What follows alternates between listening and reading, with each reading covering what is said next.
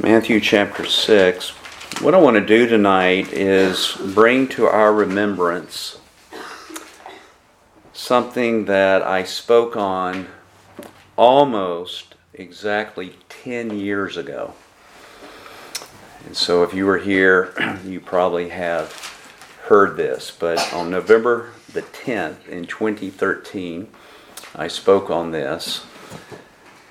And that was the little phrase that we repeated for a little while that a need gifted is a call to pray. A need gifted is a call to pray. So I want to just bring this back to our remembrance and look at this truth again. It's been a very uh, special and uh, challenging thing for me as I go back and relook at this. So Matthew chapter 6 and verse 8. So we're dipping right into the Sermon on the Mount. And the passage says, So do not be like them, for your Father knows what you need before you ask Him.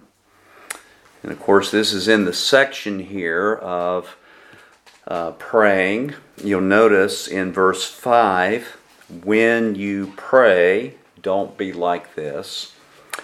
You'll notice in verse 6 when you pray, go into your inner room and shut your door. And in verse 7, you have, and when you are praying. So here's three major verses that are dealing with our prayer life. And one of the things that we need to understand when we're dealing with our prayer life is the fact that all men and when I use the word men, I'm talking about mankind. All men have an inherent sense to pray in times of distress. Even the atheist, you put him under another enough distress, he will call out to some unknown God or some unknown deity. And of course, uh, we witnessed this several several months ago. I think it was last year at this time. Sometimes you'll see it, a football player or somebody gets seriously injured. And all of a sudden, everybody's talking about praying. Whereas if you would just brought it up without the distress being there, they would probably tell you, well, I don't believe in God, or I think we just self sufficient, or, you know, I can do it on my own, and all this type of understanding. But the fact is, is that deep down in every man's nature is a deep seated sense to call out to some deity, someone outside of themselves, in times of distress. The other thing that we need to understand is, is that believers need to be taught how to pray. I think a lot of times we think, well, we already know how to pray. You bow your head, fold your hands, get on your knees, and you pray. You just say these words, and God hears us. But the Bible very explicitly teaches us that we need to be taught to pray. Luke chapter 11, verse 1, they actually ask the Lord, they say, Lord, teach us to pray, just as John also taught his disciples. So John taught his disciples to pray and they're asking Jesus to do the very same thing. and I suppose that if I was to ask every one of us what would be our greatest spiritual need, I think we would all say that our greatest spiritual need, we could mention being in the Bible, having our eyes enlightened, all these types of things, but really I think when it, the rubber meets the road, we would say that we need to be taught to pray. And as we're being taught to pray, now many believers don't understand this. We need to taught, be taught what to pray. What to pray. In other words, how are we to approach God? What would be the decorum? I'm not speaking about ritualism, but what would be the decorum to pray? And then the thing to pray? What should be the thing that we're requesting in that particular circumstance? And of course, you know that Romans 8 verse 26 specifically says, We do not know how to pray as we ought, but the Spirit Himself intercedes for us with groaning too deep for words. Now, just because we don't know how to pray or what to pray in every situation doesn't mean that we say, well, then we'll just leave it up to the Holy Spirit and that's it, and I don't need to learn what to pray. No. To be conformed in the image of Christ is to be conformed in knowing what to pray in the circumstances of life. So, we all have this inherent sense to call out in times of prayer. We all need to be taught to pray. And we all also need to learn what to pray and how to approach our great God. Now, men pray fundamentally because they have a need. And the truth is is that all men have been created with need. Does a baby have need? You know the answer to that is yes. That baby comes out completely helpless. That baby is full of need. And the fact of the matter is is that even though we grow up bodily and we mature and we become adults and we think we don't have needs, we still are as helpless as a baby. Because everything we do, everything we have, we receive from God. If He doesn't give it to us, we don't have it. If He doesn't give us our breath to breathe, we don't breathe. If He doesn't give us the ability to think and to think clearly about things, then we think in a confused way. He is the one who's the source of everything. So, in a sense, we're still as helpless as that baby, we just don't think that we are. And so all men are created with need. And secondly, there will never be a time where we will be without need.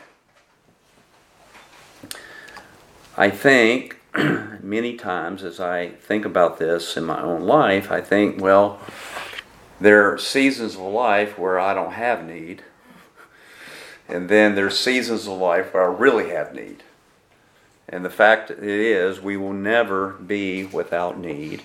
And a church will never be without need, regardless of what that church may think.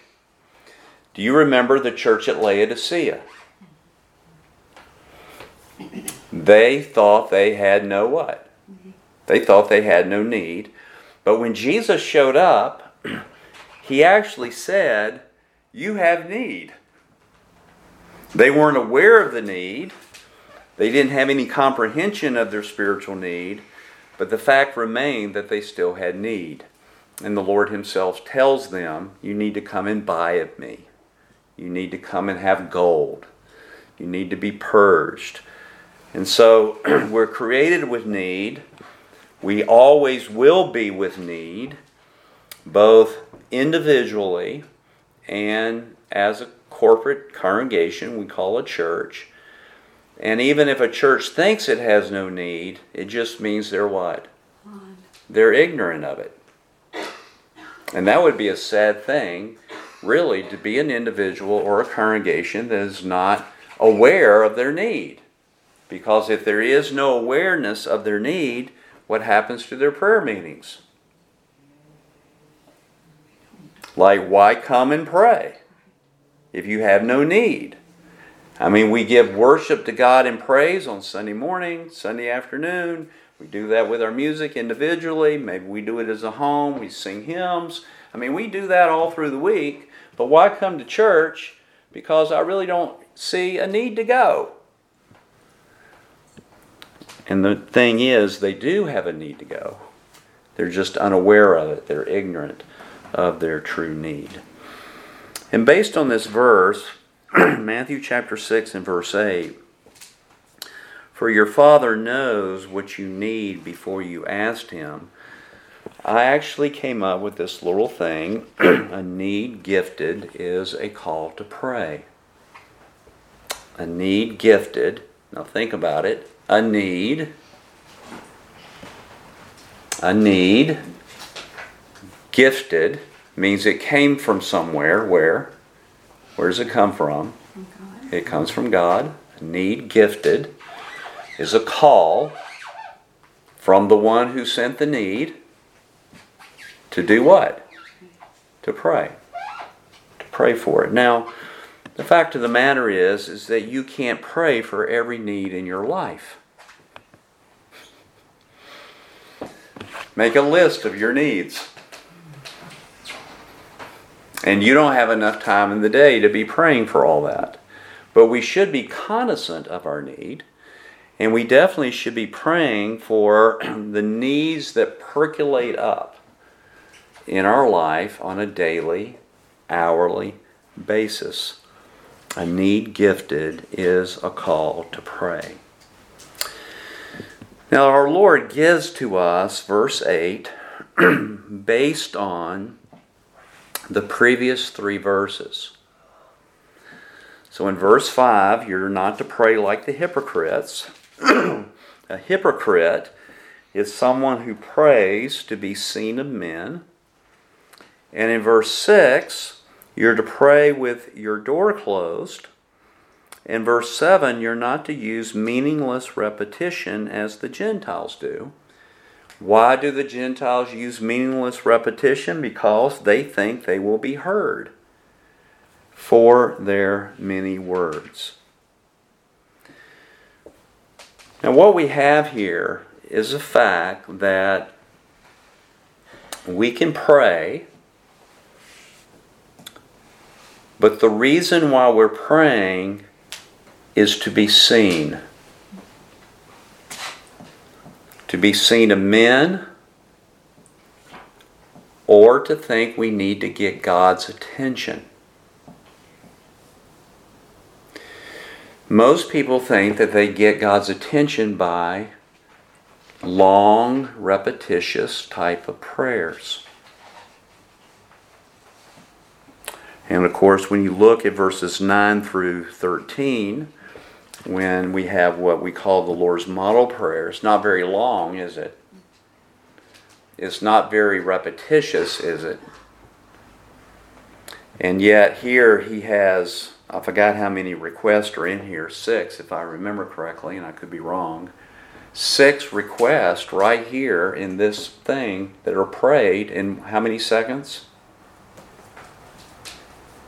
just say 10 seconds, right? Maybe 15 seconds, depending on how fast you read or can say them. The Father knows what you need.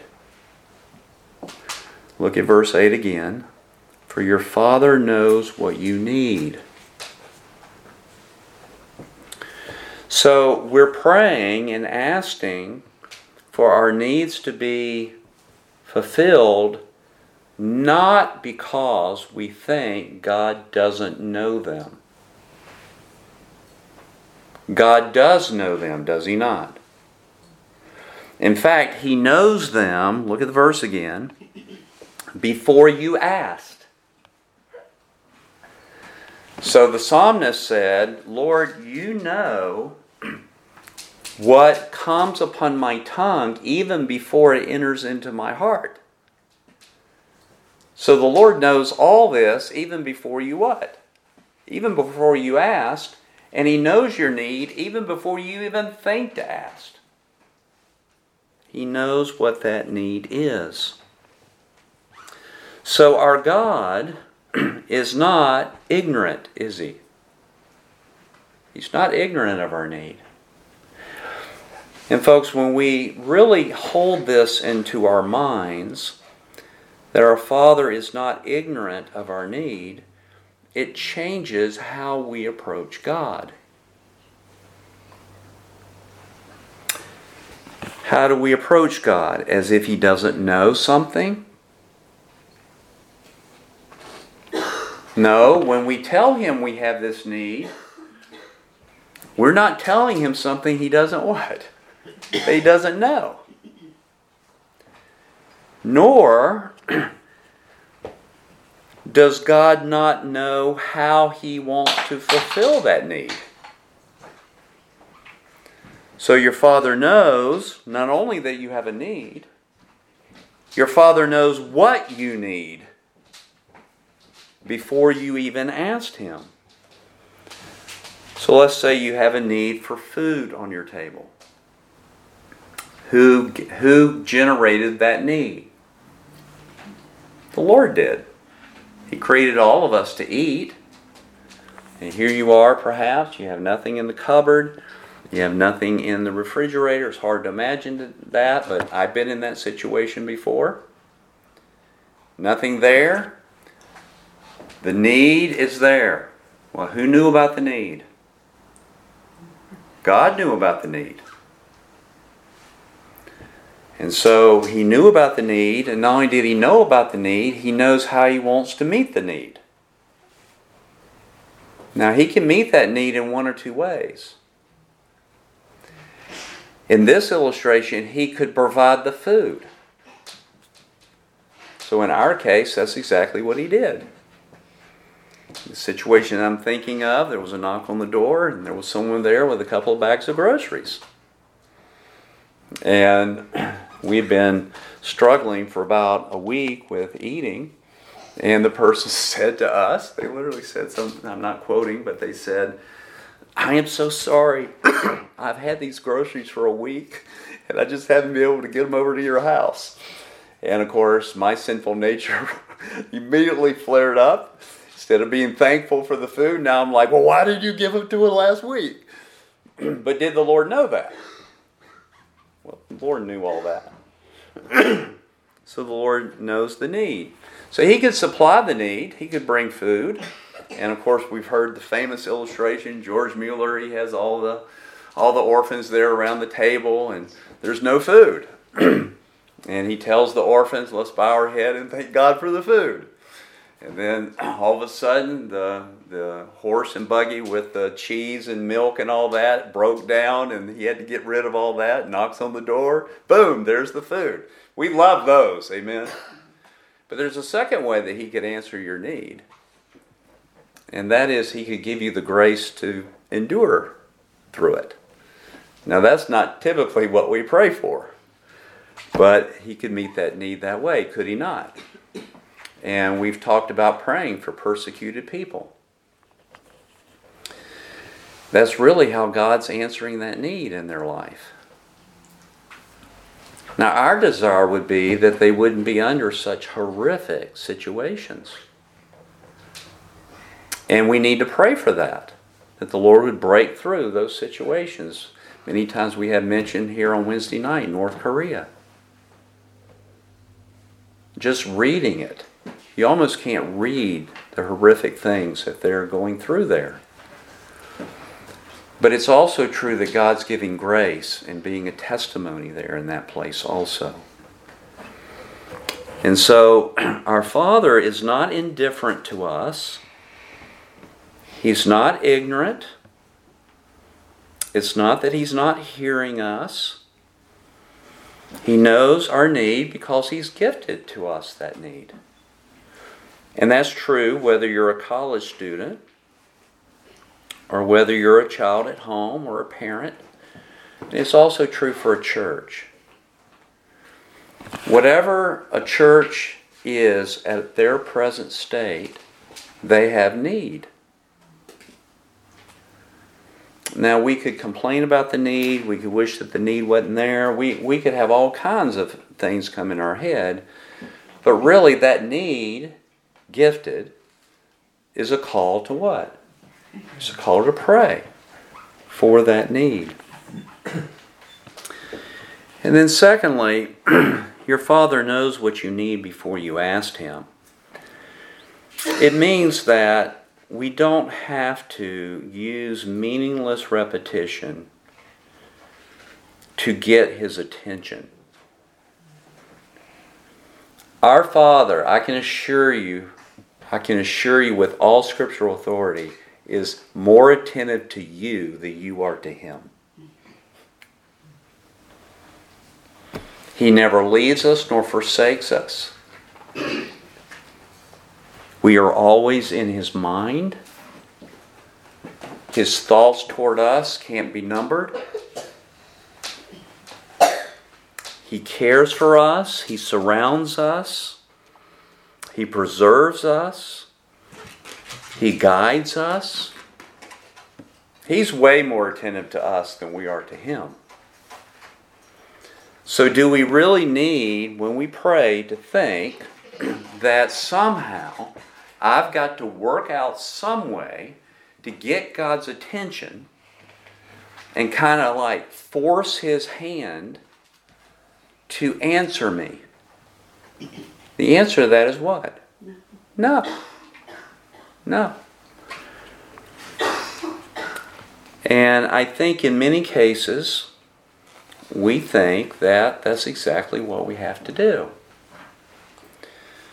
And, folks, that's really a pagan idea of what prayer is to be. Now, take your Bibles and go back to 1 Kings.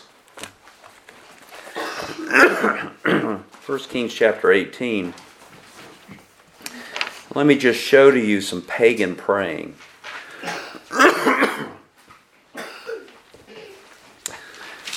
First Kings chapter 18. And of course, you know the situation here. We have Mount Carmel. Elijah has gathered together all the prophets of Baal. There are about 450 of them. Can you imagine a gathering like that? And so here's 450, not just merely worshippers of Baal, but priests and prophets of Baal. And so Elijah gathers them up. Verse 25, he tells them to prepare a sacrifice. And they agree that the God who answers by fire is the one true and living God. And so what they did is look at verse 26. Then they took the ox and called on the name of Baal from morning until noon. Okay, so how long is that? It's about how many hours? About four, five, six hours. Morning until noon, saying, O Baal, answer us. But there was no voice, and no one answered. So, can you hear this? Oh, Baal, oh, Baal. Oh, Baal, answer me. Nothing. Verse 26 Then they leaped about the altar which they had made. So now what are they trying to do? They're trying to get Baal's what? Attention. Like, look at me. Pay attention to me. Verse 27 And it came about at noon that Elijah mocked them, and he's really a he's really utilizing what Jesus said here on the Sermon on the Mount. he mocked them and said, "Call out with a loud voice." Do you see that? For he's a God. Either he's occupied, that means he's not paying attention, or he's gone aside or he's on a journey, or maybe he's asleep. And you kind of need to rouse him and wake him up. So, what did they do? They took his advice. Verse 28 and they cried with a loud voice. Now they're really going to get his attention and cut themselves according to their custom with swords and lances until the blood gushed out on them. Now, you probably never gone that far in praying. But I've been in prayer meetings where it sounds like that people are trying to get God's attention. Oh Lord, oh, oh Lord. Okay, now I'm not saying all of that is insincere. Okay? But I'm just saying that we don't have to do that. Everybody with me? Our Lord is not asleep. You don't need to wake him up. And you don't need to use meaningless repetition to try to get him or to force him to answer your prayers or to let him know what the need is. He already knows the need. He's given it to you. And so we can go to Him, the one who knows our need, the one who is attentive to our prayers, the one that we don't need to overcome by using vain repetition or loud repetitive prayer. We just need to go to Him in simple, childlike faith and ask. Now, that doesn't mean that you can't put some argumentation underneath it. You read the Psalms, is that what he's doing? But he's not doing it to get God's attention. He's doing it like he's having a conversation with someone who desires the answer to the prayer. God's trying to develop in us the way he thinks so that we can think with him in any situation. And so a need gifted is a call to pray. The answer is not just the gift, the need is the gift also. God has granted the need, and God will grant the what? The answer. So, here's what I walked away with today. I thought, help me that when a need is there, to know who it came from so I can be thankful that the one who gave it is going to answer it. Everybody see that? I tend not to think that way. I tend to think the answer is the great thing. But it's both of them together. If I didn't have the need, I wouldn't ask. And if I didn't ask, I wouldn't what? Receive. And so all of that goes together. And that's one of the beautiful things, I think, about being a believer. The Lord is behind us, He's ahead of us. He knows what your need is going to be tomorrow. Right? This just came to mind. I'm arguing for this. Did Peter deny the Lord three times? Yes. Did the Lord pray for him? Before it happened? Yes. So before Peter was put in the situation, before Peter knew the need, and of course he didn't recognize the need, before he was put in the situation of that need, who already knew about the need and who had already prayed about the need. He knew about the need and he gave the answer to the need, even though Peter wasn't aware of it. What a gift that is. Our God is a great God, and I'm so thankful for him. Let's go to our Lord in prayer.